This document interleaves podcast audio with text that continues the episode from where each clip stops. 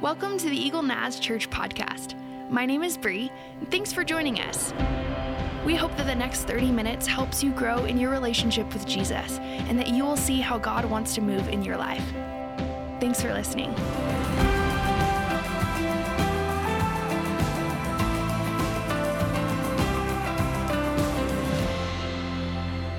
Several years ago, my wife and I, Pauline, made an important decision that was a life changing one for us. Uh, we, we, had been attending Eagle Naz for a couple of years, and maybe like some of you, we'd just kind of been drifting in and drifting out. You know, we'd come on Sunday morning and it was awesome, and we loved Pastor Tim's sermons, and we loved the worship, and we loved the spirit and the atmosphere of this place, and, and uh, the music, all of that. But we weren't really connecting with anybody. We were coming in and going out and coming in and going out and just enjoying it, but no connection. So then we heard about these life group things. And so we decided we're going we're to join a life group. And it was one of the best decisions we've, we've ever made. Uh, we have met and connected with some of the sweetest, nicest people on the planet. And these folks are, have become not only just really close friends, spiritual brothers and sisters, but almost like family. And like most life groups, we, we meet almost every week and uh, we study together and we pray together and we learn and we discuss and we debate and we argue and sometimes we just confuse each other.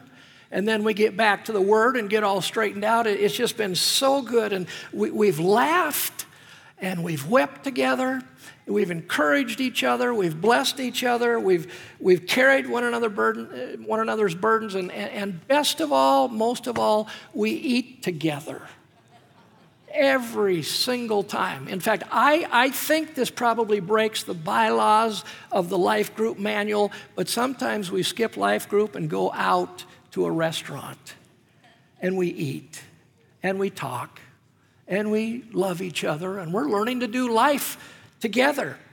But not a single life group meeting I can remember where there hasn't been a table full of food. And it's not the kind of sit down meal, you know, you're talking about. It's snacks and stuff. But on the table, there's almost always bread and cheese and crackers and fruit and popcorn and chocolate things, several chocolate things, chips and dip, and peanut M&Ms. Praise God for peanut M&Ms. Do you understand me? Peanut M&Ms. It's so fun. It's it, to be together and eating. It kind of reminds me of uh, the Christian elementary school I attended. Uh, it, it was Tuesday morning, show and tell. We were supposed to bring something that represented our spiritual heritage and our spiritual roots. And, and so my, my friend uh, John got up first and he said, My name's Jonathan, I'm Catholic, and, and, and this is a crucifix. And he held it up. He said, This represents my spiritual heritage. And then my friend Josh got up and he said, My name's Joshua, uh, I'm Jewish, and this is the Star of David. It represents my spiritual roots. And then it was my turn. I got up. I said, I'm Jerry, I'm Nazarene, and this is a casserole. You know what I'm talking about? It's all about the food. Do, do you realize how biblical eating together is? It's like the Bible talks about the Last Supper and the marriage supper of the Lamb and breaking bread together and the fruit of the vine and that whole thing about Eve sharing her apple with Adam. You know, what's that all about? I, I finally figured out why they call it life groups L I F E living in fellowship, eating, life groups.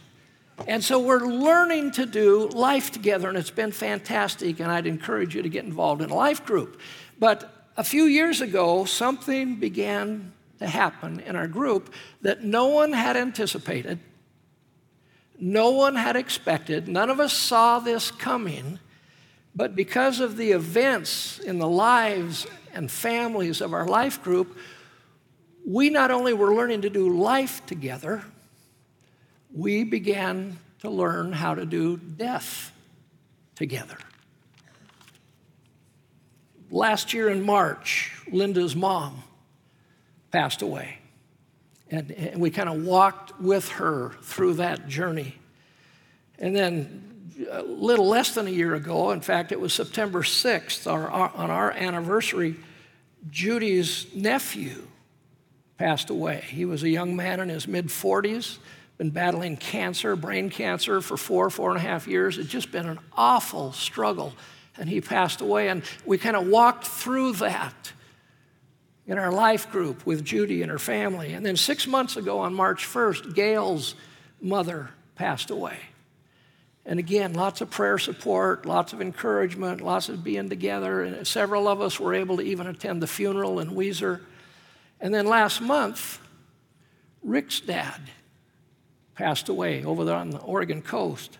And as I, I was processing this and thinking about it, I realized that since joining this life group, I've, I've performed the funeral service for Pauline's mother, for my mother, for my dad's brother, my Uncle Chuck, and for Chuck's wife, my Aunt Betty. And then just four days ago, I got the word that my cousin had passed away. We really are learning to do death together. And I, I know what you're thinking. I can see it on your faces. You're saying, I am so thankful I'm not part of that life group. this is horrible. You know, you're, you're planning to stay as far away from us as you possibly can. This may be the deadliest life group on the planet. I don't know. But this leads us to the scripture that I want us to look at this morning. It's a very familiar scripture in the 23rd Psalm. It, it, it's that one about the valley and the shadow and the shepherd. Remember, David wrote the 23rd Psalm. He wrote this verse, and he was a shepherd. He tended his father's sheep. His job description was to lead them to safe pasture and to make sure they all had enough food and water and that they were protected from danger and predators. And, and he was to care for them, lovingly care for them, and treat their wounds and keep them safe and provide for them. And one of his jobs every year was to take his father's sheep to higher ground when the provisions down below had run out. I, I want you to imagine with me, put yourself in David's dusty shepherd sandals this morning. It's summer in ancient Israel. It's time to move the sheep to higher ground. The, the, the, springtime grazing has left the pastures down here in the valley below barren, all grazed out. Not enough food for the sheep. And so the shepherd needs to lead his sheep, his flock, to the mountains, to the deep grass high up on the hillsides. And it's not an easy trip.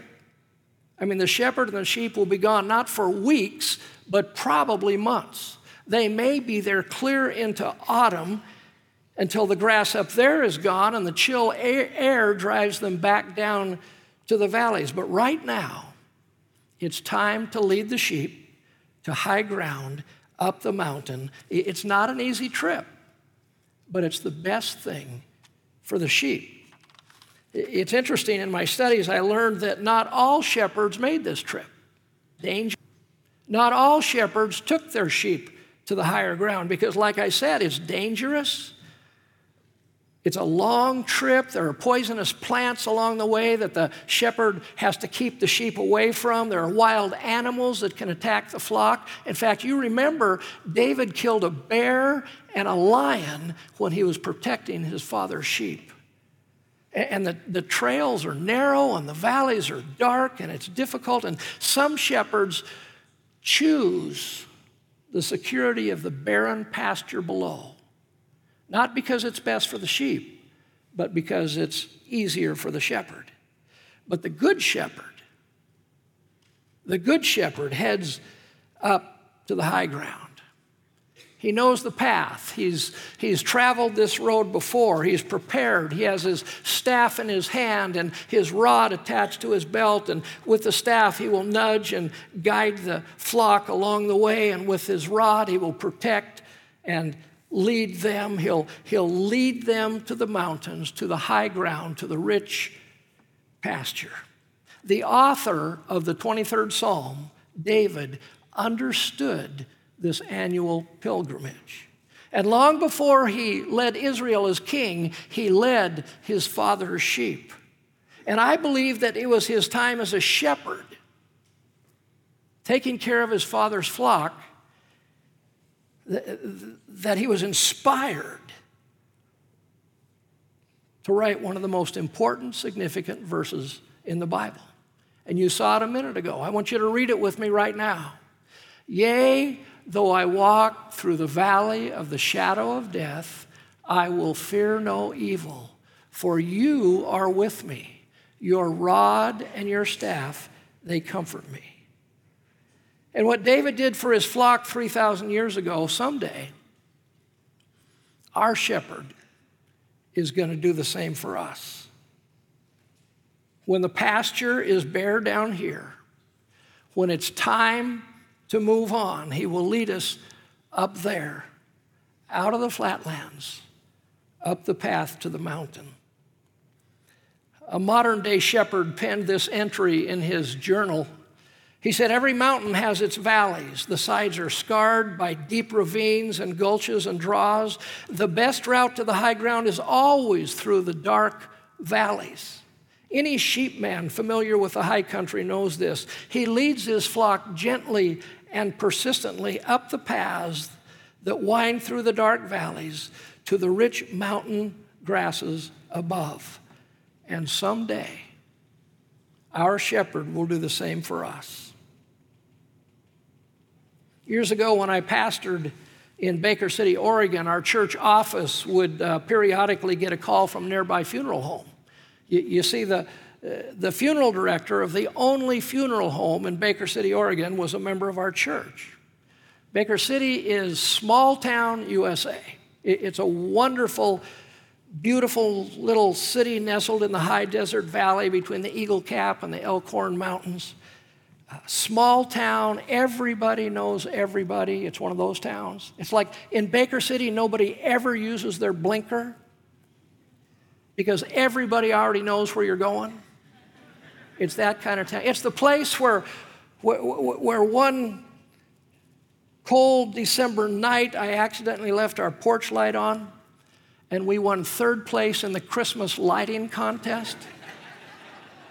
It was awesome. We got our name in the paper, gift certificate to Dairy Queen. It was awesome. But when Dennis, the funeral home director, was uh, helping a family that didn't have a pastor or wasn't connected to a church, I would get a phone call.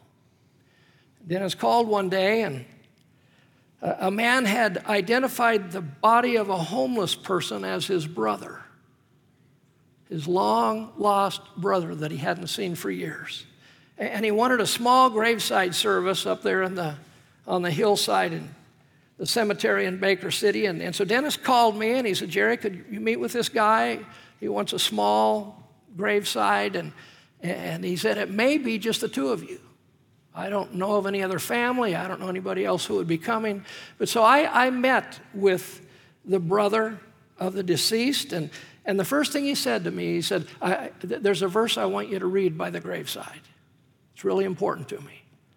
And, and uh, uh, just say a few words about it if you would. And, and it was this verse the verse about the valley and the shadow and the shepherd. The one that said, I will fear no evil, for you are with me.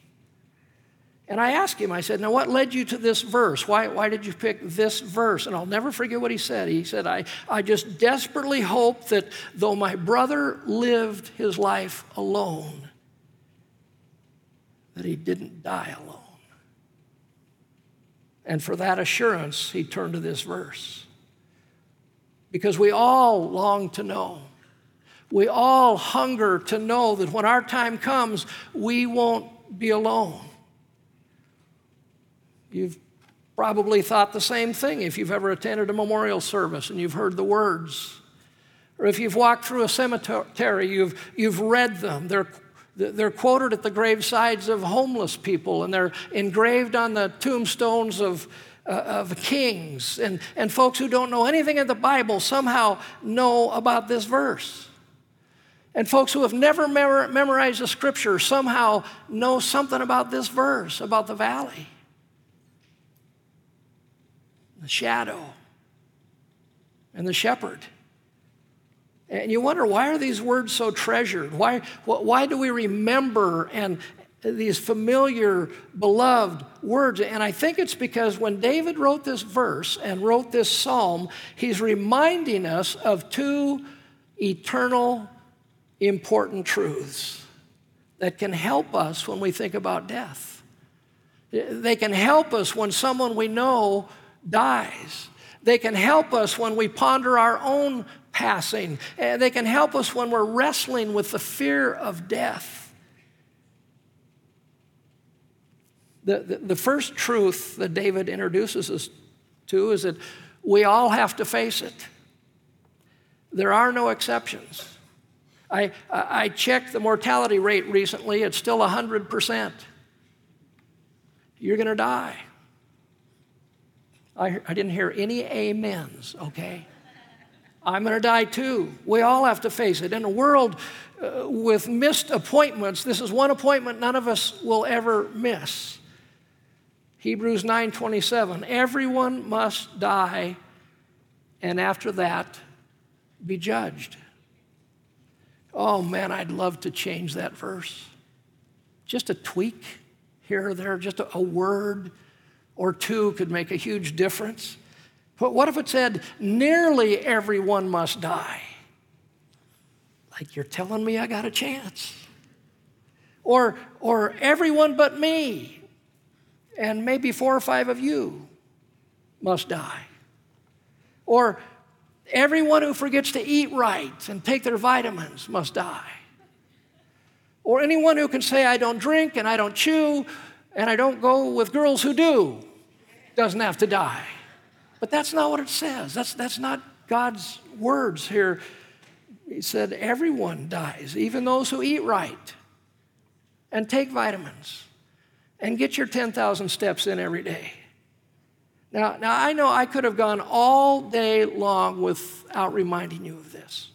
We don't like to talk about this stuff. We avoid this topic at all costs. In fact, I can almost guarantee you that if you had known what I was going to preach about today, you would not be sitting where you're sitting.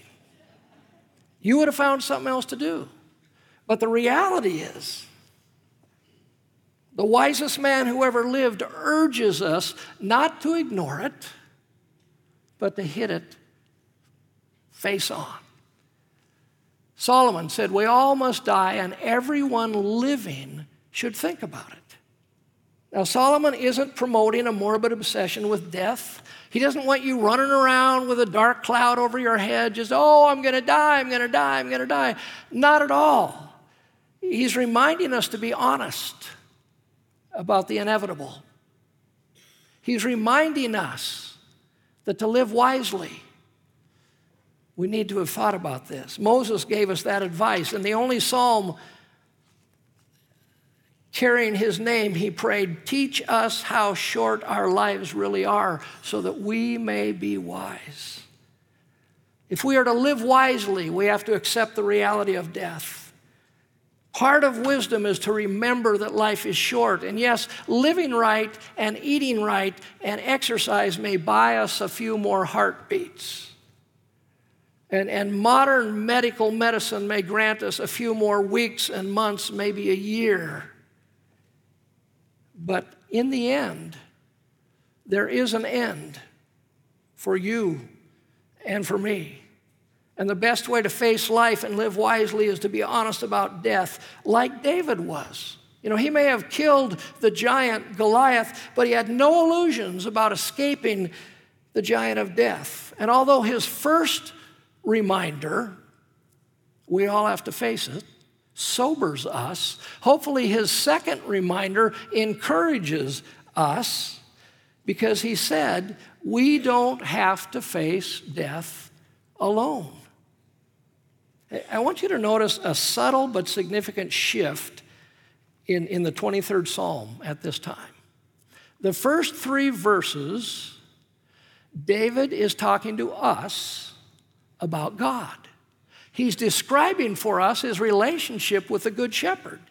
The first three verses of Psalms 23, he says, He's telling you and me, He says, The Lord is my shepherd. He leads me beside still waters. He, he sends me to the green pastures. He leads me through the paths of righteousness. He restores my soul. But then in verse 4, everything changes. David is no longer talking to us about God.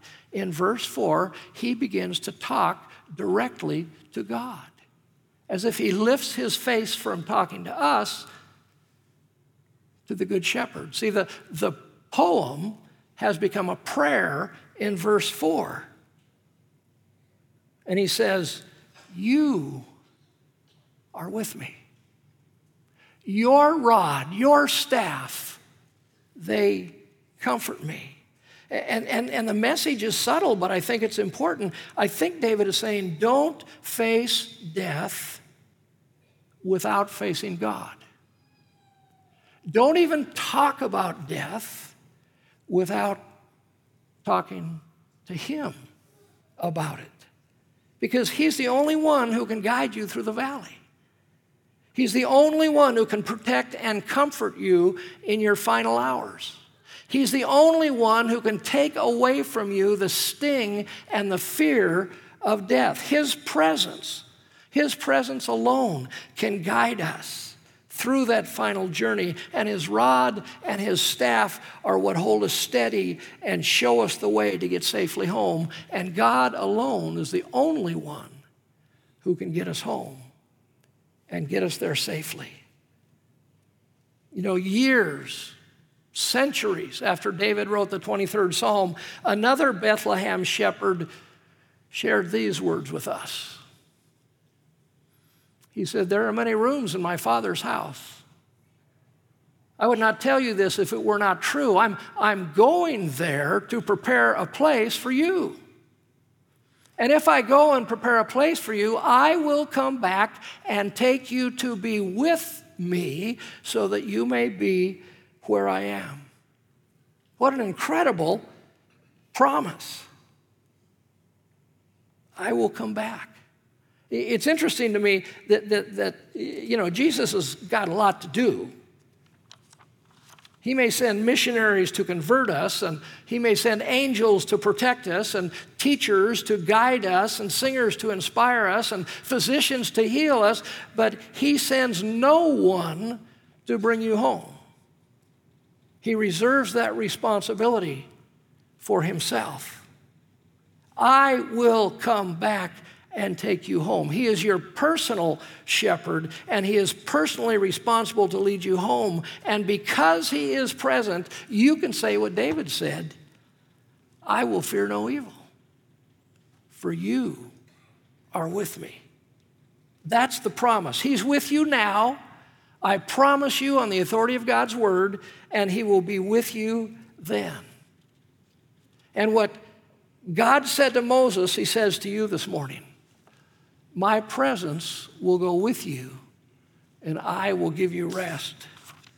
What God said to Jacob, He says to you this morning I am with you. I'll watch over you wherever you go, and I'll bring you back. I'll not leave you until I have done what I have promised you. What God said to Joshua, he says to you this morning, as I was with Moses, so I will be with you. I will never forsake you or leave you. Now, folks, when you're my age, this stuff really means a lot. Some of you young folks, you, you, you probably don't think about this often. But I'm over half done. I, I'm probably over three quarters done. The way things are going, I could be 99% done. This matters to me. This speaks to me. This brings comfort to me. Isaiah 43 2, when he spoke to the nation of Israel, he speaks to you. He says, Don't fear, for I've redeemed you. I've called you by name. You are mine. And when you pass through the waters, I'm going to be with you. Years ago, a chaplain in the Army used the 23rd Psalm to encourage the soldiers in his platoon before battle. He, he urged them to repeat the opening phrase of the 23rd Psalm, ticking it off one finger at a time The Lord is my shepherd. Put your hand up, do that with me. Start with the pinky, don't mess this up. The Lord is my shepherd. And he even had him write out the words leading up to each digit. The Lord is my shepherd. And he, he put special attention on the index finger. He talked about my, the Lord is my shepherd. He's your personal shepherd. He, he, he's on a personal mission to get you safely home. And, and, and he often wondered if, if it had any significance to his soldiers. He, he had them repeat that whenever they were afraid or they were needed strength or courage to face the enemy. And, and after a particularly horrific battle, the, the young chaplain was out there on the battlefield tending to the wounded and, and ministering to the dying, and he saw one of the soldiers in his platoon lying there dead, and his left hand was wrapped around the index finger on his right hand. And he knew that that young soldier's last thought was, okay, Jesus, I'm counting on you. You're my shepherd.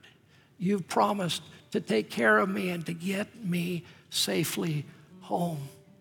What a precious reminder this morning from the 23rd Psalm. My friend John Steggy was dying in Baker City, Oregon. John was a good man. He'd been a, a good friend, a good churchman, a good board member. He was just a, a good Baker City guy.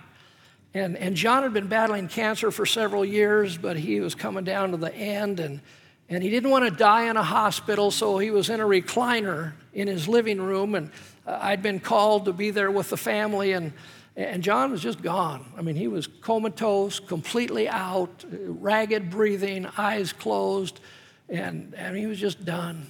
And the family was around. We sang a few of his favorite songs and we prayed some prayers. And, and I was sitting next to John and I, I was holding his hand. And I know that the, the hearing is supposed to be the last thing to go. And so I'm quoting to him the 23rd Psalm. You know, the Lord is my shepherd. He leads me beside still waters and all of that. And I came to the fourth verse, holding John's hand, and, and I said, I said, And yea, though I walk through the valley of the shadow of death, I will fear no evil for you are with me.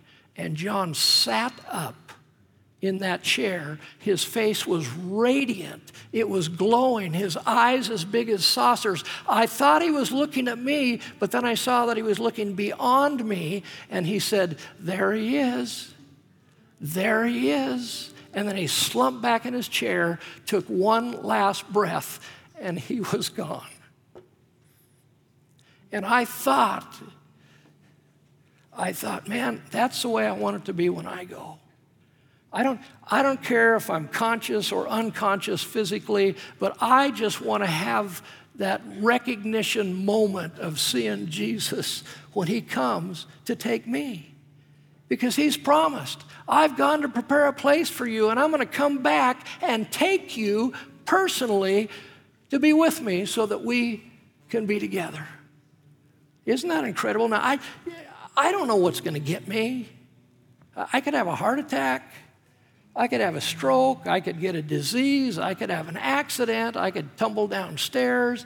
I could choke on a Twinkie at a life group meeting. I have no idea, and neither do you. But someday it's going to be our turn. And we're going to walk through the valley of the shadow of death, and we don't have to be afraid. Isn't that good news? Now, eh, earlier in the service, we sang that song about, uh, you know, bless the Lord, oh my soul. And then we came to that verse where they get real slow and sad and say, you know, when my time's up and I can't breathe anymore and I'm almost dead and blah, blah, blah, blah, blah, blah, blah. We're going to sing that again. Such a blessing. But you know, the bottom line is when that happens to me, I want to be praising and blessing my Savior. my shepherd, the one who's holding me in his hand, and he's personally coming back to take me home. Now, when we sing that song, if, if you don't know Jesus as your personal Savior, this is your moment. You don't want to mess this up, okay? This is, this is where you open your heart and open your mind and say, I, Lord, I want you to come in and be my shepherd. I need you to be my shepherd. I'm going to die someday, and I want to know where I'm going and who's going to get me there. And I, I, want, I want you to just say, Lord, I, you know, I may not understand all this stuff, but I want you to forgive my sins and give me a fresh new start and come into my heart and start working with me from the inside out. And we'll work on the details as we move forward. But God, I just need you in my life. I know I do. If that's you, you take care of that during this song. And if you already know Jesus, let, just, let this be your testimony. Let this be a, a moment of celebration to say, Yeah, Lord, I'm going to die. I get it. But you got something so much better for me on the other side. And you're going to get me there. And we're going to be together. And the Lord is my shepherd. Amen.